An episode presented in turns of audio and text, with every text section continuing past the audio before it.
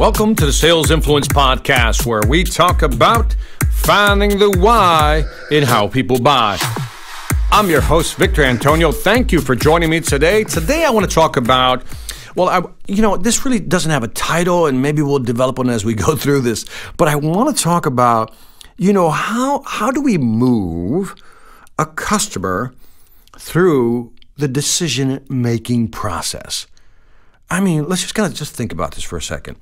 How do we move a customer through a decision making process so they're more likely to make a decision and not defer a decision? In other words, not make a decision at all. Because studies have shown that 40% of customers that you talk to don't buy from your competitors. They simply don't make a decision. Status quo has become one of the biggest competitive uh, challenges we have as salespeople. And so I thought I started ruminating about this. Yes, ruminating about this. And I said, you know, I said, what is it? I said, you know, what is a sales process? Like a mental sales process. Not like a standardized sales process, but a mental process for you to have in your mind when you're talking to a customer. And how do you know as you're trying to move them through this decision making process, how do you know they're actually moving with you mentally? Does that make sense? In other words, let's say you're in there with a customer, right? And, you know, let's say you have that 45 minute conversation. And you have that 45 minute conversation. But, you know, maybe when you get to the end, you think it was a great deal.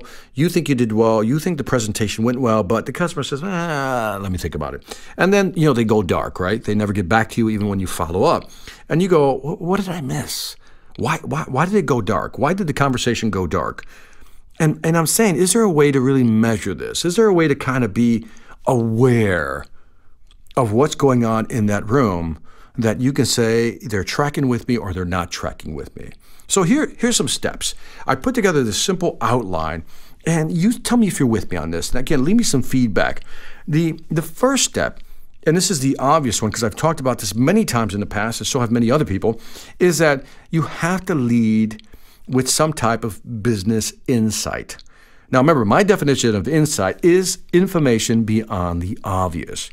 Now, information beyond the obvious is you get the customer to go, huh, never looked at it that way. Huh, I didn't know that. See, that's that's insight. When you're basically doing it, you know, you're, you're it's almost like a paradigm shift with your customers. They're like, I didn't know that.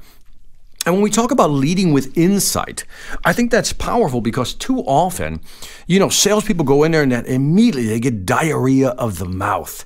You know, they do a data dump. You know, they show up and they throw up. You've all heard the saying, right? They get there and they start blah, blah. Here's who we are. Here's our mission statement. Here's our value proposition. Here are the products we offer. Here are all the companies we work with. Blah, blah, blah, blah, blah. And the customer's like, after 15 minutes of hearing all this, the customer's almost tuning out. They're like, get to the point. Why am I here? See, the customer's always thinking to themselves, you're taking up my time. Tell me something I want to hear. Tell me something of value that I want to hear. And so that's why leading with business insight is always a powerful start. So, you know, if you could say, Mr. Customer, we've noticed that in your market there's been this boom, change, this event, this trigger event that's really impacted your market. And because of that event, businesses like yours are now experiencing boom, loss number one. Then they're also experiencing boom, loss number two, and they're also being impacted loss number three. In other words, these three losses could be, you know, they're impacting company revenues in your market space costs are going up and market share is shrinking, Mr. Customer. In other words, you're creating that, that mental environment that, that they go, he understands, she understands.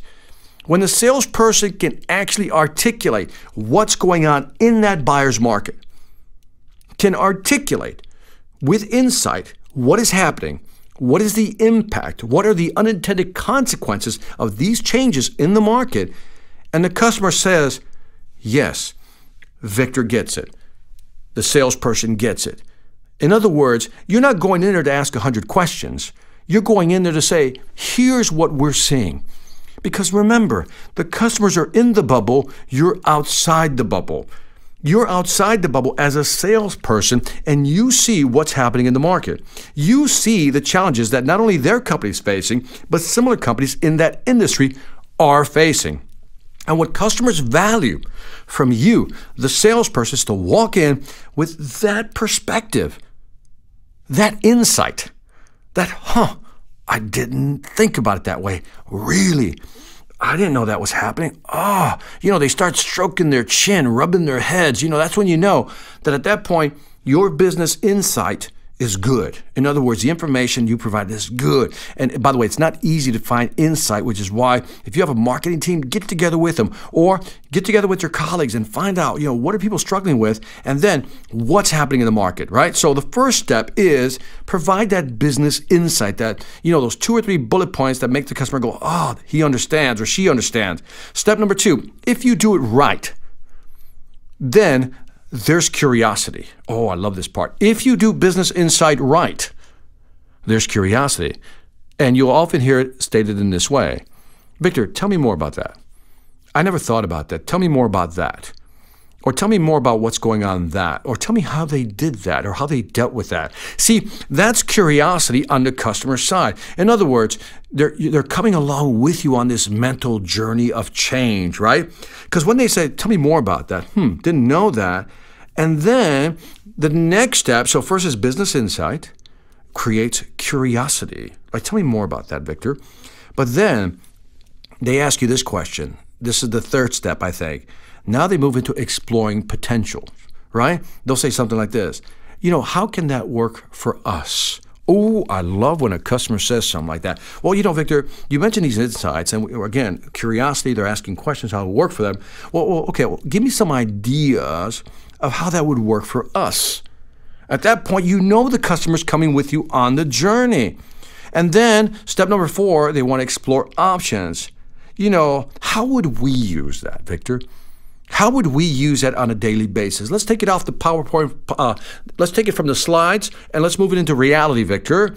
You know, how would we be able to use that in our current situation? See, at this point, they, I've taken them from business insight, curiosity, tell me more, so let's explore potential. How would that work for us? Now let's get into how would we use it? And now you know that you're bringing the customer along, right? And then you show them some business cases. I think this is the next step, almost like social proof, right? You show them some use cases like, well, how would it work for you? Well, let me tell you how it worked for a company we worked with in the past, right? And then what you're doing is you're going to find companies that line up with them. In other words, if I'm talking to a, I don't know, a manufacturing plant that produces, I don't know, widgets, I'm going to show them a use case study, a business case study of how we helped another widget company who had the same challenges.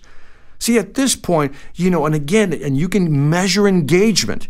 When you're going through the business cases, you're, you're measuring engagement. What do I mean by that? Is the customer asking you questions? Are they asking for clarification? Are they asking for more details? Are they providing input, feedback? Are they challenging you? Are they asking deep questions? This is when you know, when you're in the business case, when you're showing them what you've done for other people, if you get that level of engagement, I am telling you, the deal will not go dark okay? Because what they're seeing now is you're positioning yourself as that trusted advisor.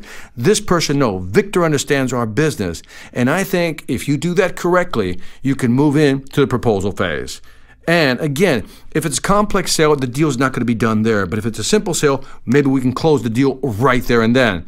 But my, my point for this podcast is how can we ensure that when we're talking to a customer that they're with us through this journey of decision making so that when, again, we get to the end, they just don't go dark and never call us back if we can't close the deal there. Again, if you can close it, great. But if you can't, how do we ensure that it doesn't go dark? Well, the only way to ensure or to, let's say, increase the probability of not going dark is to make sure they're coming along with you during the presentation. So, again, begin with business insight.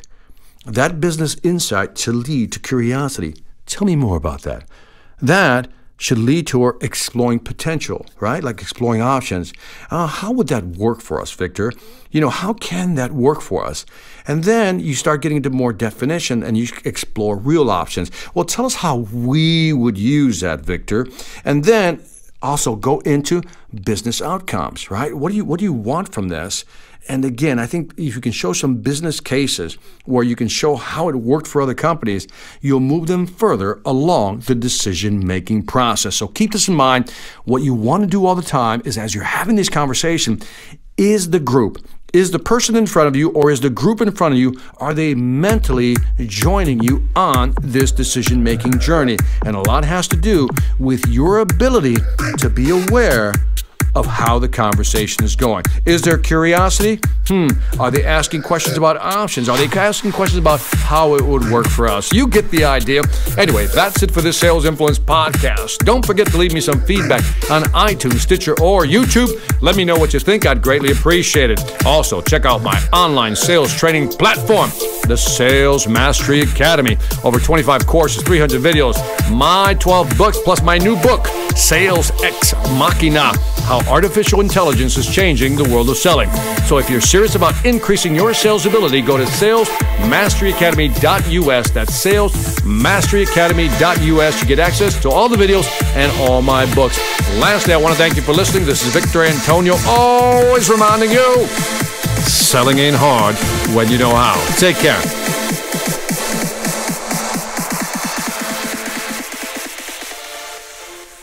Hi, I'm Victor Antonio. I'm an author, sales trainer, and keynote speaker. I'm often asked, what makes a great speaker? Is it someone who delivers real content that the audience can use? Is it someone who engages the audience so they're part of the learning experience? Or is it someone who can motivate an audience to push them beyond their comfort zone and discover new abilities? The answer is yes. But the most important thing to remember is that I'm not there to look good. I'm there to make my client look good.